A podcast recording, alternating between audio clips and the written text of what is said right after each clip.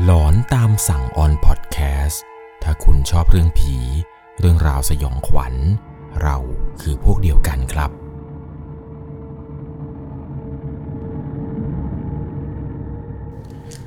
สวัสดีครับทุกคนครับ ขอต้อนรับเข้าสู่ช่วง หลอนตามสั่ง อยู่กับผมครับ 11 LC เรื่องราวความสยองขวัญในวันนี้ครับ เป็นเหตุการณ์ที่เกิดขึ้นในโรงเรียน แล้วเหตุการณ์นี้ครับเคยมีข่าวโด่งดัง เกิดขึ้นจริงๆ ด้วยนะครับ กับการเสียชีวิตของเด็กนักเรียนหญิงคนหนึ่ง ที่ถูกคุณครูครับฆาตกรรมอำพรางศพในโรงเรียน เรื่องราวเรื่องนี้เนี่ยผมต้องบอกก่อนเลยครับว่าต้องใช้วิจารณญาณในการรับชมรับฟังกันให้ดีๆ เพราะว่าเรื่องราวที่เกิดขึ้นนี้แหละครับ ผู้ฟังทางบ้านท่านนี้ ได้ส่งเรื่องเข้ามา เพราะว่าเขานั้นอยู่ในเหตุการณ์นั้นด้วย ผมต้องบอกก่อนนะครับว่าเรื่องราวเรื่องนี้เนี่ยผมอาจจะไม่สามารถเปิดเผยได้นะครับว่าโรงเรียนนี้เนี่ยตั้งอยู่ที่จังหวัดใด แต่ผมขอแรกที่จะใบให้กับทุกคนได้รับชมแล้วก็รับฟังกันแล้วกันครับ จังหวัดนี้เนี่ยมันเป็นจังหวัดที่ตลกนี่แหละครับชอบเล่นมุกกันมากที่สุด เป็นจังหวัดอักษรย่อคำผวนที่ไม่สามารถผวนได้ครับ ก็จะมีพวกเชียงใหม่ชัยเมียง เชียงรายชายเลียง อุตรดิตถ์อิตรดุด แล้วมันจะมีอยู่หนึ่งจังหวัดนี่แหละครับ ที่เวลาตลกตบมุกนี้ที่ไรเนี่ย จะไม่สามารถพูดชื่อจังหวัดเป็นคำผวนได้ แล้วก็จะหาเกลียวกล่าวกัน ซึ่งเรื่องราวเรื่องนี้เกิดขึ้นกับผู้ฟังทางบ้านท่านนี้นี่แหละครับ เกิดขึ้นที่จังหวัดจังหวัดนั้น กับผู้ฟังทางบ้านที่ชื่อว่าคุณทีม นามสมมุติ ต้องบอกก่อนครับว่าคุณทีมเนี่ยเขานั้นเป็นนักดนตรีครับ ซึ่งโรงเรียนเนี่ยก็จะมีวงนี่แหละครับ เป็นวงดนตรีสากล ที่จะซ้อมแล้วก็ไปประกวดแข่งกันนู่นนี่นั่นอะไรไป ในวงเลยก็จะมีกลุ่มเพื่อนๆเขานี่แหละครับ มีนักร้อง มือกีตาร์มือเบสแล้วก็มือกลอง นอกจากนั้นก็จะมีครูประจำวงครับอีก 2 คน มีแดนเซอร์ มีอะไรต่างๆ เป็นวงแบบเป็นฟูลแบนด์เลย ซึ่งเรื่องราวที่เกิดขึ้นนี้ครับ มันเกิดขึ้นตอนที่ซ้อมกันหลังเลิกเรียนประมาณ6โมงเย็นช่วงประมาณ6โมงถึง4ทุ่มนี่แหละครับ หลังจากที่ซ้อมกันเสร็จครับ นักดนตรีทุกคนในตอนนั้นเนี่ยก็จะพักกันอยู่ที่ชั้นหนึ่งใกล้ๆกับห้องดนตรีไทย วงของพวกเขาเนี่ยจะมีนักร้องหญิงคนหนึ่งครับ ชื่อว่าเตยนามสมมุติ ซึ่งแค่ในวงเท่านั้นแหละครับที่จะรู้ว่า เตยกับครูเจนามสมมุตินี้คบหากันอยู่ด้วยสถานะบางอย่าง และเตยกับครูเจนี้ อายุก็ต่างกันแน่นอนครับ ค่อนข้างที่จะไกลกันเลยแหละครับ เรียกได้ว่าเป็นความรักแบบลูกศิษย์กับอาจารย์ เรื่องราวเรื่องนี้จะไม่มีใครรู้เลยครับ จะมีแค่คนในวงเท่านั้นครับที่รู้ความลับนี้ เรื่องนี้ต้องถูกปิดเป็นความลับขั้นสุดๆ เตยเองเนี่ยเป็นผู้หญิงหน้าตาดีครับ แล้วก็จะมักจะมีพวกรุ่นพี่เนี่ยมาตามจีบอยู่บ่อยๆทำให้เตยกับครูเจเนี่ยทะเลาะกันบ่อยครั้งมากครับ แต่ก็ไม่ได้รุนแรงอะไรมาก มีอยู่วันหนึ่งที่จำได้ติดตาแล้วก็ไม่เคยลืมจนมาถึงวันนี้ เพราะว่าวันนั้นเนี่ยเป็นวันก่อนไปแข่งแค่ 2 วันครับ เขาเองกับเพื่อนๆในวงนี่แหละครับ ก็นัดกันว่าจะไปนั่งดื่มสังสรรค์กันหน่อย โดยไปในครั้งนี้ครับก็จะมีเขามีนักกีตาร์มีมือเบสมือกองแดนเซอร์อะไรเนี่ยก็จะไปกันครับ แต่ว่าเตยเนี่ยที่เป็นนักร้องนำนั้นไม่ได้ไปครูอีกสองท่านครับที่เป็นคุณครูประจำวงก็คือครูเจ และครูอีกท่านหนึ่งชื่อว่าครูตีเนี่ยสามคนนี้ครับไม่ได้ไปด้วย พวกเขาก็ไม่ได้คิดอะไรมากมายหรอกครับ คิดในใจว่าสงสัยที่เตยไม่อยากไปเนี่ยคงจะเหนื่อย หรือเพลียจากการที่ซ้อมติดต่อกันมาหลายวัน เขาเองกับเพื่อนคนอื่นๆเนี่ยก็พากันไปเที่ยวครับไปกินดื่มกันอย่างสนุกสนาน วันนั้นเนี่ยเป็นวันที่คลายเครียดสนุกที่สุดมากครับ ไม่ได้ซ้อม แถมยังมีเรื่องนู้นเรื่องนี้คุยกับเพื่อนคนอื่นไปเรื่อย จนช่วงเวลาประมาณตีสองกว่าๆนี่แหละครับ ปรากฏว่าคุณทีมนี้ เขาได้รับข้อความมาจากครูเจครับครูเจเนี่ยพิมพ์แชทมาบอกประมาณว่า ทีม เตยขอถอนตัวจากการแข่งขัน และจะให้ลินขึ้นร้องแทนนะ เขาเองพอได้เห็นข้อความที่ครูเจส่งมาครับ ก็เลยหันไปบอกเพื่อนๆว่า เฮ้ย เตยไม่ได้ขึ้นร้องแล้วว่ะ ครูจะให้ลินขึ้นร้องแทน ทุกคนทำสีหน้าเซ็งกันหมดเลยครับ แล้วก็สงสัยว่าทำไมจู่ๆ เตยถึงถอนตัว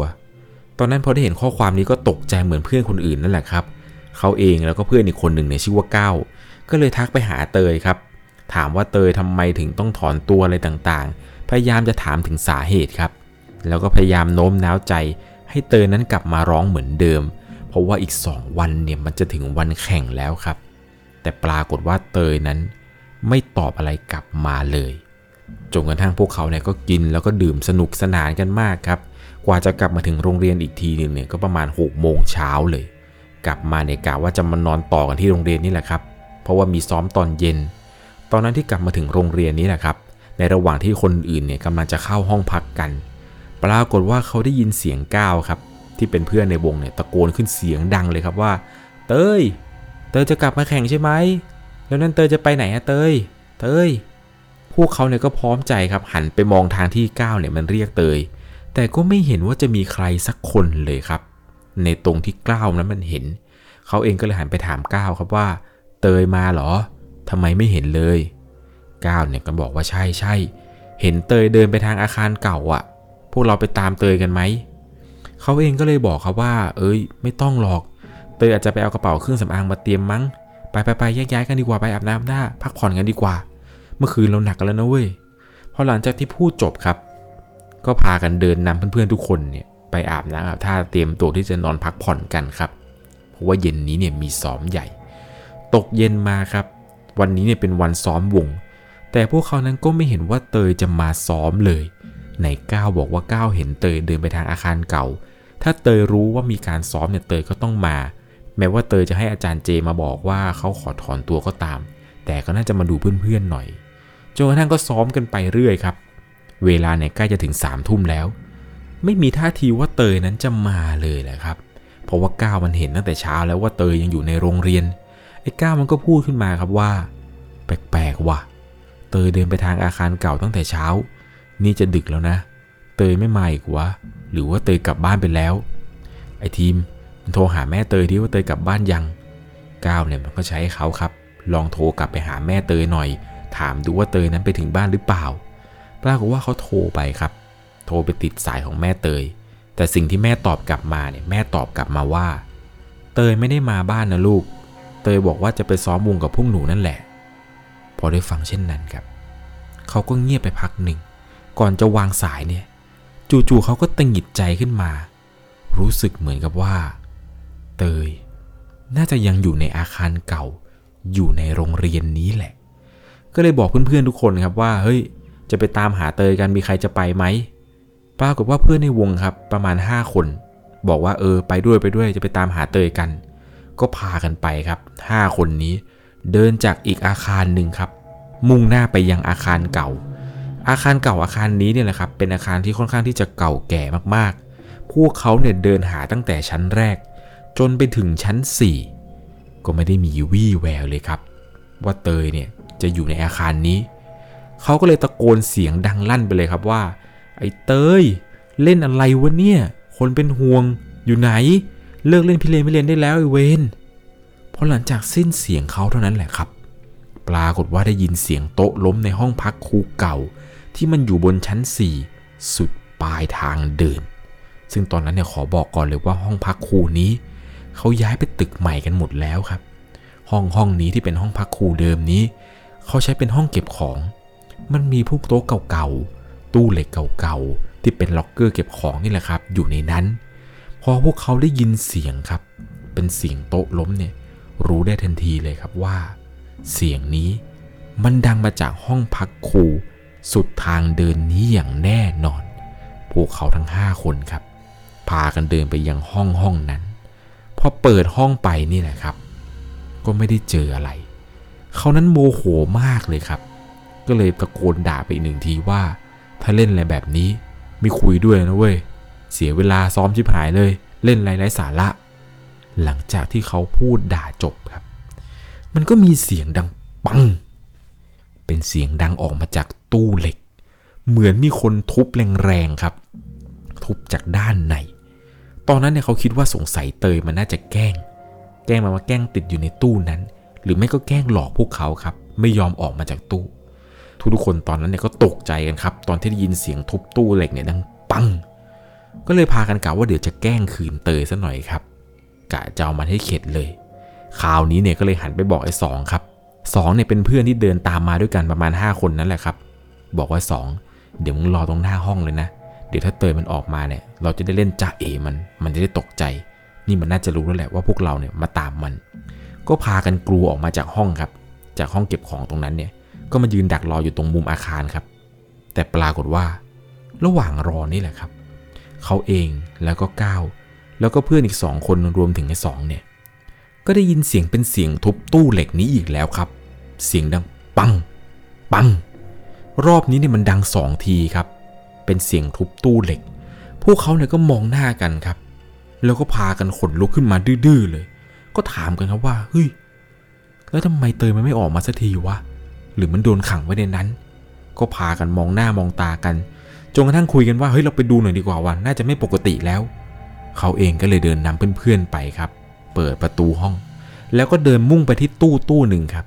ที่เขาเข้าใจว่าน่าจะเป็นต้นตอของเสียงที่ได้ยินว่าเตยเนี่ยเคาะจากข้างใน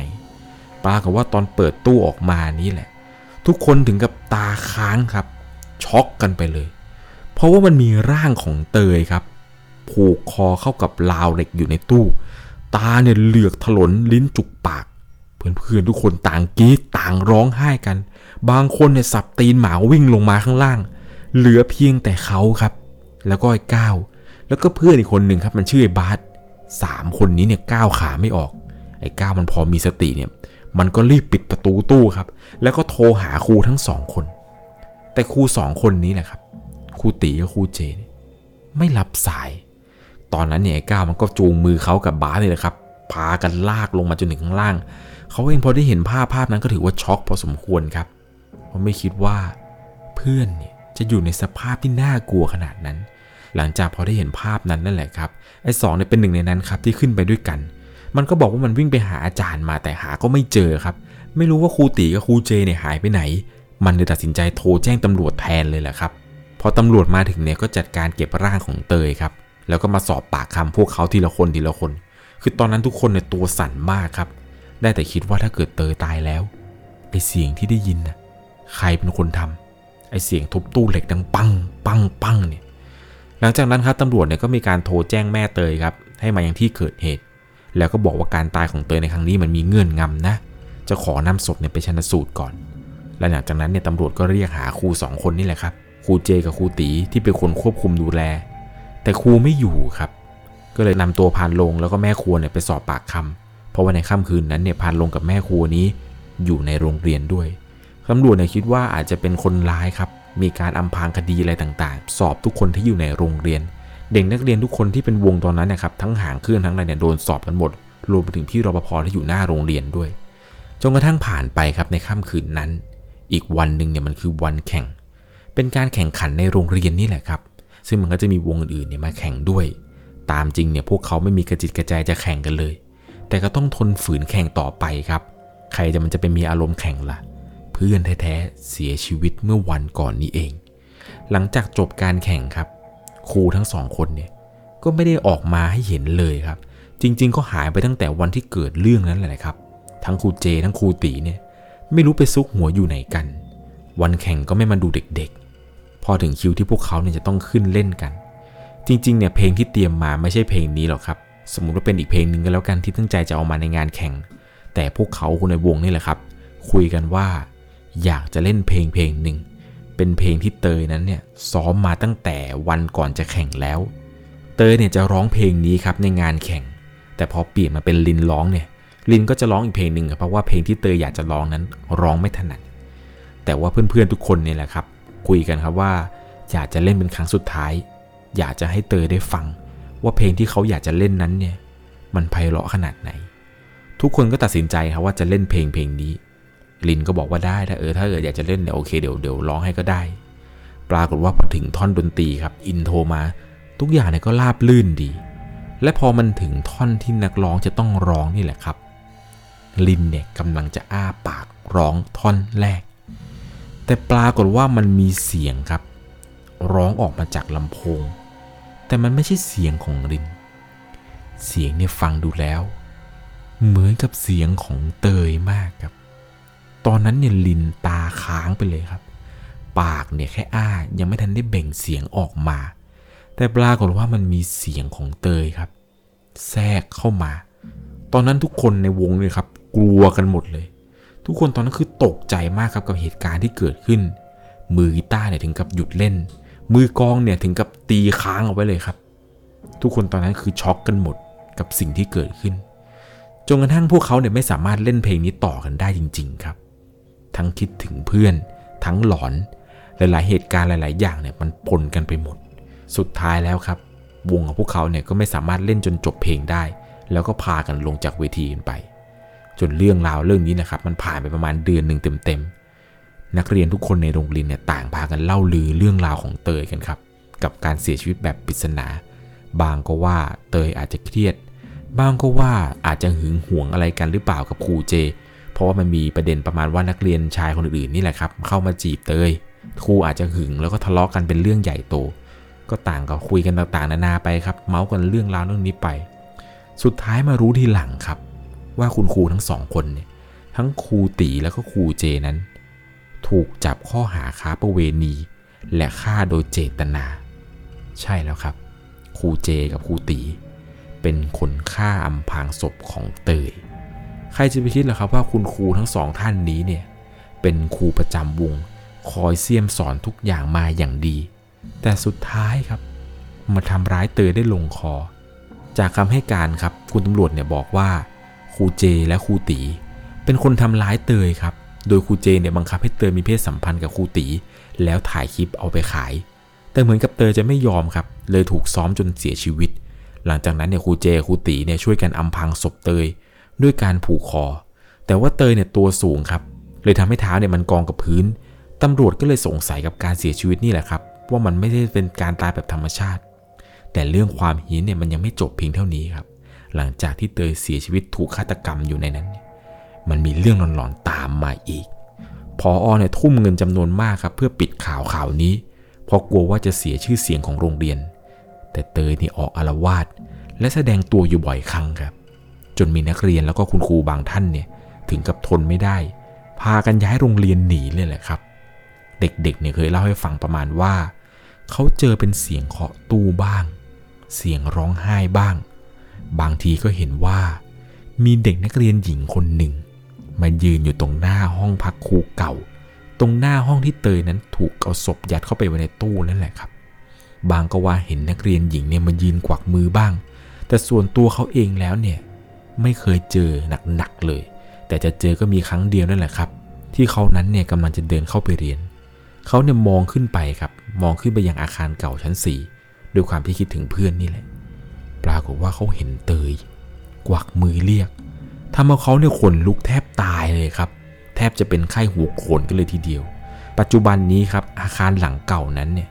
ได้ถูกรื้อถอนออกไปหมดแล้วครับ แล้วโรงเรียนเนี่ย ได้มีการสร้างศาลศาลหนึ่งครับ เอาไว้ให้ตรงพื้นที่ตรงนั้น ให้กับเตย เพราะทุกคนตอนนั้นเนี่ยเชื่อกันครับว่าวิญญาณของเธอนั้นยังคงอยู่ที่เดิมยังไม่ไปไหน แล้วมันก็จะมีเรื่องเล่ากันในโรงเรียนนี้นะครับว่า ถ้าใครอยากจะสอบผ่าน ก่อนเข้าสอบ ให้มายืนที่ศาลครับ แล้วก็ตะโกนเรียกชื่อเตยห้าครั้ง เชื่อหรือไม่ครับ เด็กหลายคนที่ทำแบบนี้ สอบผ่าน บางทีวิชายากๆเนี่ย มันจะง่ายมันก็ง่ายขึ้นมาเฉยเลย เด็กหลายคนครับ มักจะสอบผ่านกับการที่ใช้วิธีนี้ เรื่องราวเรื่องนี้ต้องบอกเลยครับว่ามันเป็นเหตุการณ์สยองขวัญที่เกิดขึ้นในชีวิตของคุณทีม ที่เขานั้นเนี่ยอยู่ใกล้มากๆครับ เรื่องมันเกิดขึ้นตอนสมัยที่คุณทีมนั้นเนี่ยม .2 ปัจจุบันนี้ครับปี 66 นี้เนี่ยคุณทีมอยู่ประมาณปี3แล้วครับเรียนจบปโทแล้วด้วย เรื่องราวนี้มันเกิดขึ้นมานานพอสมควร แต่ผมเชื่อว่า โรงเรียนโรงเรียนนี้ กับสารสารนั้นเนี่ยก็ยังคงมีอยู่ครับ อาจจะยังไม่ไปไหน เอาเป็นว่าถ้านักเรียนคนไหนเนี่ยเคยได้ฟังเรื่องราวเรื่องนี้แล้วก็ขอความกรุณานะครับ อย่าคอมเมนต์ชื่อโรงเรียน ผมเชื่อว่าหลายๆ คนครับนักเรียนหลายๆ คนเนี่ยพอได้ฟัง รู้ครับว่าที่ผมเล่าเนี่ยอาจจะเป็นโรงเรียนของคุณ แต่ขอความกรุณานะครับ อย่าคอมเมนต์เลย เอาเป็นว่าเรื่องราวเรื่องนี้เนี่ยต้องใช้วิจารณญาณส่วนบุคคล ในการรับชมรับฟังก็เท่ากัน เพราะว่าผมไม่อยากจะบอกหรอกครับว่าโรงเรียนนี้เนี่ยมันคือโรงเรียนไหน จริงๆ ผู้ฟังทางบ้านท่านนี้ครับส่งมาให้ผมหมดแล้วละครับ ว่าชื่อโรงเรียนอะไร รวมไปถึงจังหวัดอะไรที่เจอ เหตุการณ์เนี่ยมันมีมากกว่านี้ครับ แต่ว่าผมไม่สามารถที่จะเล่าให้กับทุกคนได้รับฟังแบบละเอียดได้มากครับว่าลักษณะศพตอนที่ไปเจอเนี่ยมันน่ากลัวขนาดไหน เพราะว่าถ้าผมพูดไปลักษณะศพของเตยเนี่ยรับรองเลยครับว่าคลิปนี้เนี่ยติดเหลืองอย่างแน่นอน ปี 65 ที่ผ่านมาครับผมโดนระบบ YouTube เนี่ยเล่นย้อนหลังไป คลิปติดเหลืองตอนนี้ประมาณ 10 กว่าคลิปแล้วครับ ผมคาดการณ์ว่าอาจจะมีอีกหลายคลิปเลยที่จะกำลังจะตามมา เพราะว่าเรื่องราวแต่ละเรื่องเนี่ยมันเป็นเรื่องที่แบบสะเทือนขวัญสะเทือนใจ มันผิดกฎเกณฑ์ชุมชนอะไรของ YouTube สักอย่างหนึ่งนี่แหละครับ ผมไม่เข้าใจ แม้ว่าจะเป็นเรื่องเล่าก็ตาม แต่ยังไงแล้วก็ทุกๆ เรื่องที่ผมเล่าให้คุณฟังนั้น ต้องใช้วิจารณญาณให้ดีครับ ก่อนจากกันไปในค่ำคืนนี้ ถ้าคุณชอบเรื่องผี เรื่องราวสยองขวัญ เราคือพวกเดียวกันครับ ไว้โอกาสหน้า เดี๋ยวผมจะหาเรื่องราวหลอนๆ ที่เกิดขึ้นในโรงเรียนอีกหลายจังหวัดนี่แหละครับ มาให้ทุกคนได้รับฟังกัน ผมเชื่อว่าเรื่องราวเกี่ยวกับโรงเรียนเนี่ยน่าจะสยองขวัญไม่แพ้กับในโรงพยาบาลหรือโรงแรมเลยแหละครับ ยังไงแล้วแล้วก็ขอให้น้องๆทุกคนครับที่เรียนในโรงเรียนนี้ โชคดี ไม่เจอเตย สวัสดีครับ สามารถรับชมเรื่องราวหลอนๆเพิ่มเติม ได้ที่ YouTube c h anel 1 LC ยังมีเรื่องราวหลอนๆที่เกิดขึ้นในบ้านเรา รอให้คุณแนนได้รับชมอยู่นะครับ